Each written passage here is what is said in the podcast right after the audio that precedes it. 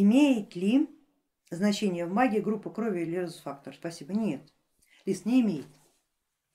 Это а, попытки систематизации. Я в свое время тоже увлекалась этим вопросом и собирала статистику, собирала данные. Моя статистика и мои данные показали, какая угодно группа крови, все резус-факторы, все могут работать в магических составляющих. Может быть есть там небольшая разница по специфике эм, магических, магического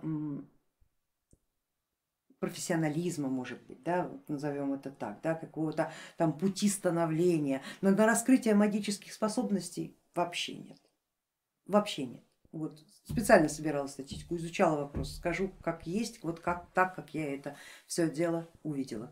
Нет,